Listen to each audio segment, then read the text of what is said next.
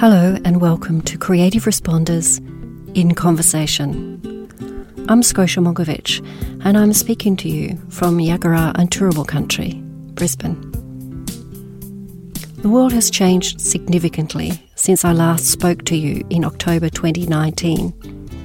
Over the Australian summer, we experienced the worst bushfire season on record, and many of our communities are undertaking the long process of recovery. And now, as I record this in March, the world is adjusting to the new reality of facing a global pandemic with the spread of COVID 19, whose impact we don't yet fully understand, but whose recovery we will all be undertaking. Our arts communities are hurting, along with many other sectors, and I know this is an uncertain time for many. It's important for us to find new ways to connect until things stabilise, and I'm really pleased to reconnect with you here for now for our new monthly series, Creative Responders in Conversation. Each episode will feature an in depth conversation between me and one guest. We'll check in with artists, emergency management experts, creative leaders, and members of impacted communities as they prepare, respond, and recover from disaster. We are also working on bringing you new stories for the second season of our documentary series, which will be out later in the year. But in the meantime, we wanted to keep this connection with our audience to give you the opportunity to hear from some of the people on the front lines of the arts and emergency sector. For our first chat of 2020, I caught up with John Lane. John is the statewide artistic coordinator for the Festival for Healthy Living. John and I sat down together on March 17th. We were set to deliver an event in Melbourne at the Royal Children's Hospital to celebrate creative recovery and mark the 21st anniversary of the Festival for Healthy Living. We ended up moving online due to concerns around coronavirus at that time and the change in format also gave us an opportunity to sit down and have this conversation where we discussed John's work that sits in a really interesting intersection of education, health, young people, and the arts. So I hope you enjoy this conversation with creative responder John Lane. Well, I'm here with John Lane. Welcome, John. Thank you, Scotia. It's a pleasure. So, John, can you t- start off by telling us a little bit about who you are and what you mm-hmm. do? Uh, well, my name's John Lane, and I am the so called statewide Festival for Healthy Living Artistic Coordinator. And the Festival for Healthy Living is a program initiated by the Royal Children's Hospital Melbourne, specifically the Children's Hospital Mental Health Service. And that's what I do. I'm on a 0.8 salaried position and have actually been in that position since October 2004. And that was after four years of freelancing as a part time coordinator. So, so what led you to this work? Like, what, what was your interest in getting caught up in the Festival of Healthy Living? Well, the Festival for Healthy the Festival Living. for Healthy Living. Yes, a subtle but important difference. Um, well, look, my pat answer is that a very long time ago, over 40 years ago, I actually studied medicine for three years. Uh, I dropped out because I spent all my time doing student theatre and not nearly enough time studying, and it finally caught up with me. They offered me a chance to repeat some subjects. I said, No, I've just got this theatre bug, I have to go and do that. So I took a year off. And that's when I got offered a job in Queensland with the popular theatre troupe and started working professionally in theatre straight away after leaving uni, which was extremely fortunate that I had a full time job with an ensemble, and that actually became a passion of mine to work in community because I learnt that from working with the popular theatre troupe in in Brisbane and touring all over the place that the work we were doing was taking theatre to the community but also working with community to, to stage participatory events that were about enhancing empowerment of progressive community groups. And I kind of got that bug very early on. And I think in some way it was still the sort of the kind of do-gooder doctor in me that wanted my work to still be socially useful. And so I've done all sorts of things, all sorts of theatre in the community over about 20 years, mostly working full time with three different community theatre companies. But uh, then starting to get into producing events that were somehow bringing people together so that they would celebrate diversity and celebrate the harmony of, of a community coming together and that being a healthy thing for a community. And in the course of doing that, I was doing all sorts of freelance stuff, and it was suggested to me that I might like to try out for this job with the Children's Hospital of being the coordinator of a team of artists working in schools. And I did that in 2000. And so for four years, I did that as a kind of freelance thing amongst all the other stuff I was doing. And then I got offered actually a full time opportunity with a, uh, my local council to be their festival events coordinator. And the manager of community development at the Children's Hospital decided he'd better come up with a full time offer to counter that. And so that's when the salaried position was created, and I decided to go with the Children's Hospital job. Fantastic. Mm. So they really saw the investment of your work. So I met you first, John, um, when I started to work in Queensland after the 2010 11 floods. Yep. And I found out about your Cartwheels project. Yes. That you were doing uh, as a project post the 2009 Black Saturday fires in Victoria. That's right, yeah. Can you tell us a bit about that project? Yeah, well, this is one of the things about working for the Children's Hospital even though I don't work in the hospital at all, and nearly 99 or more percent of the people who work at the Children's Hospital do a completely different job to me. But even so, because I work for the Children's Hospital, it came to my attention that they were looking for all sorts of interventions, or postventions, I suppose they're called, to help with recovery post Black Saturday bushfires. And in and so we got you know, government people saying, what can you do to help? Uh, they must have been somewhat aware of our program because we did have some funding from Department of Health and Department of Education at that time. And the local, the biggest kind of health and community agency in the Cathedral Ranges was Berry Street, and they ended up being the major host organisation that invited us to come in and with them create a festival for healthy living type project, but one with some very unique features that made it quite different from anything we'd done before.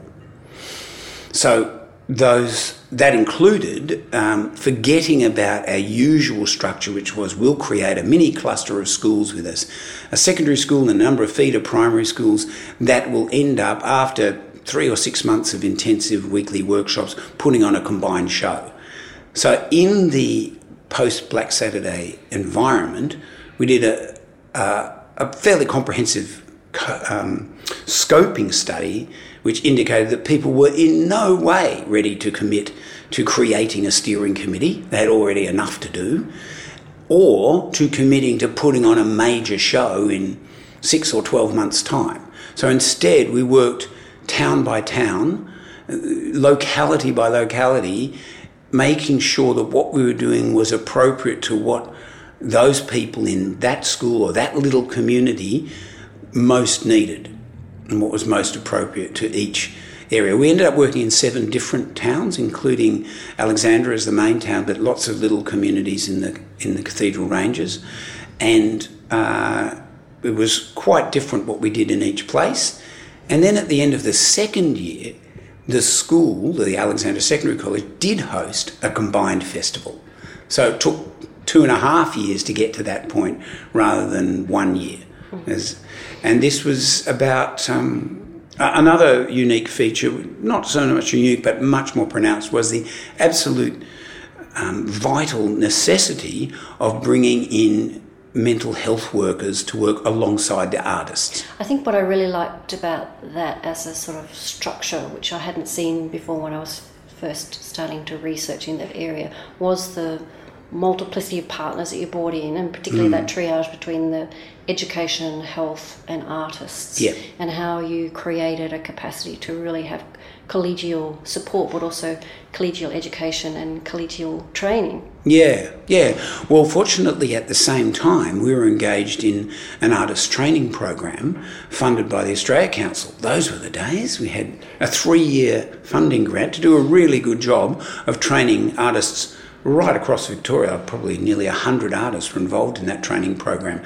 So we were more advanced than we ever had been about our processes for getting that multidisciplinary approach to working in a very collaborative way so that people who were used to different sorts of language could use their different language, but we had to learn each other's language. You know, like mental health people might talk about an intervention um, and all sorts of, you know, they might talk about trauma informed practice, and artists haven't got a clue what they're talking about.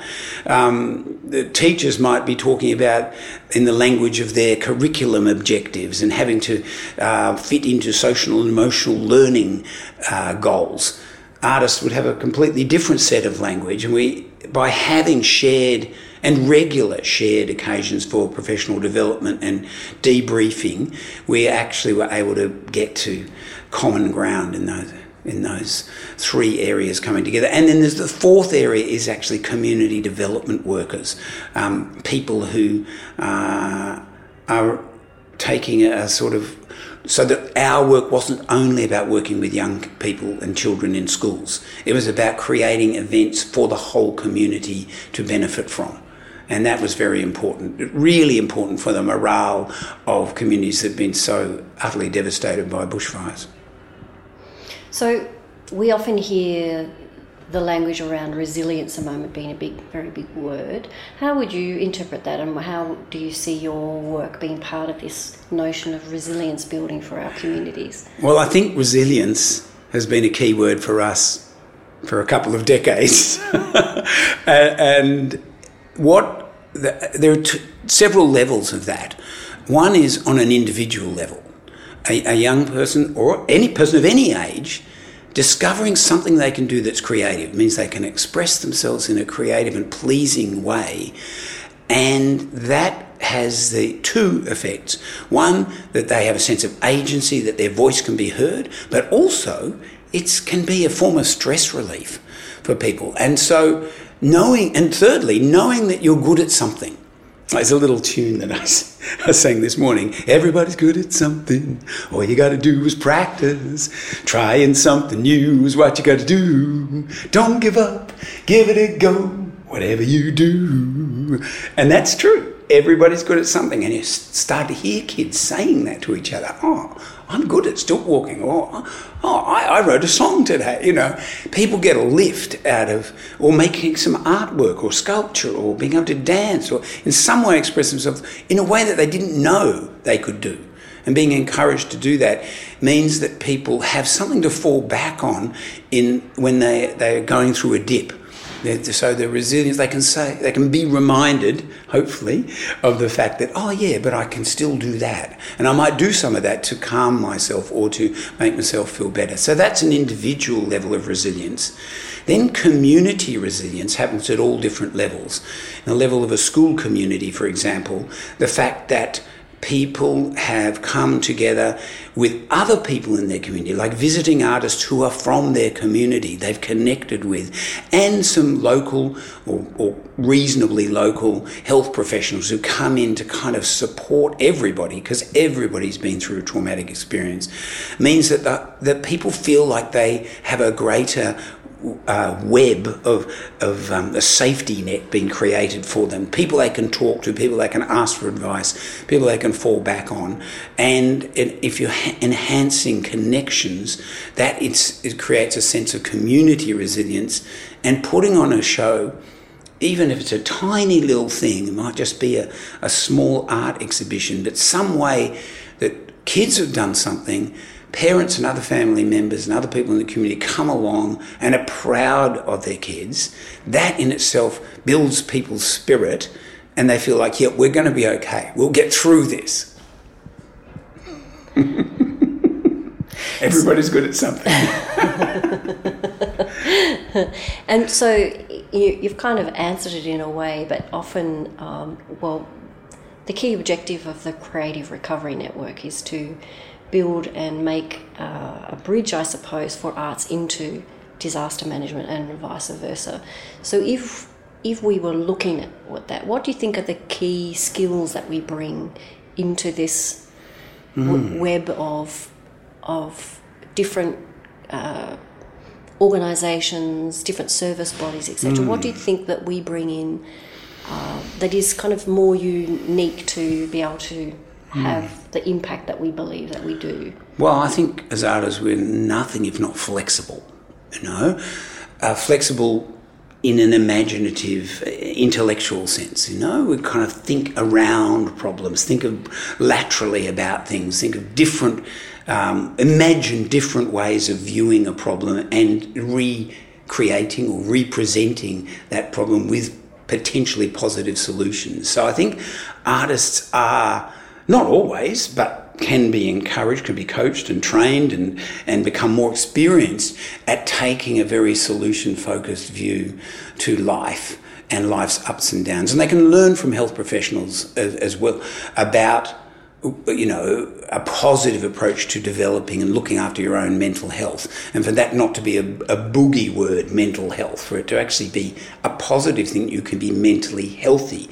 So I think artists have got the, by nature, have got the, the possibility to look flexibly at things from different ways.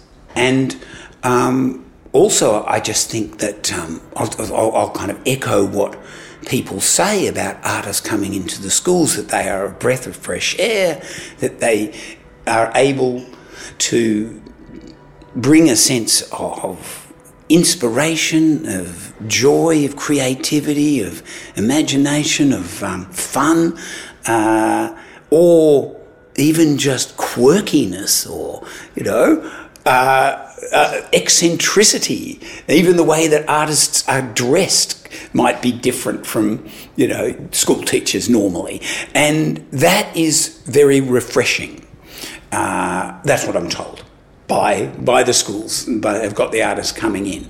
Um, look, there are probably a whole lot of other things. You know, you talk about transferable skills, and I know that people for some time now have been in business have been talking about the fact they like to employ people who have been involved in some kind of artistic expression, not necessarily professionally, because they have these kind of open minded approaches and flexible uh, lateral thinking and so on.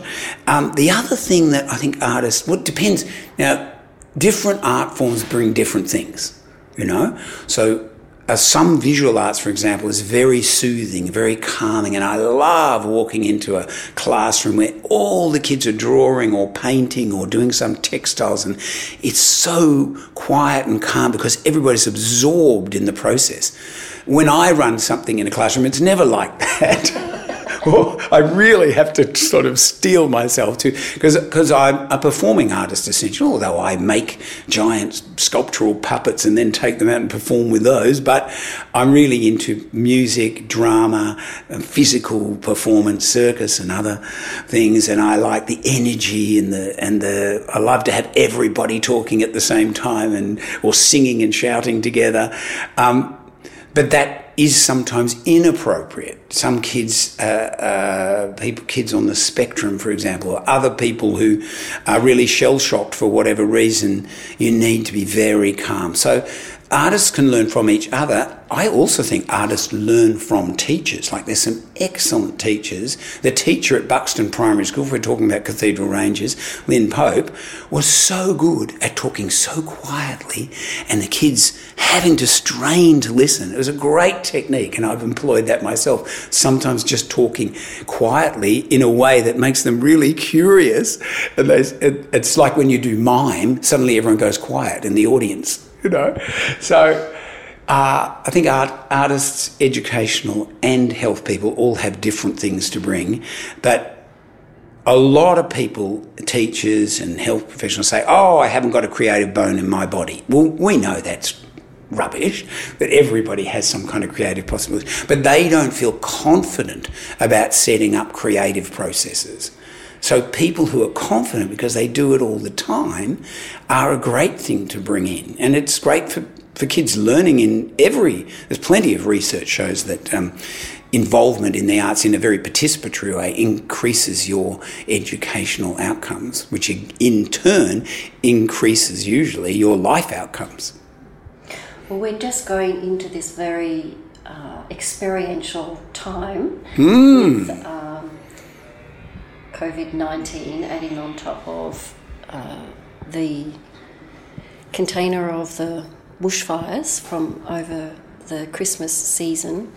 What would you, what would be, uh, what would be some ways that you would suggest that people might start to think about bringing creativity into their lives over this period of mm. slowly shutting down or, or enacting isolation? Yeah, well, it's it's a, tricky one because a lot of our focus has been on the brilliant thing about the arts bringing people together to celebrate together. Uh, you know, creating events where a whole lot of people come together and get to see who else is in their community and what they're doing.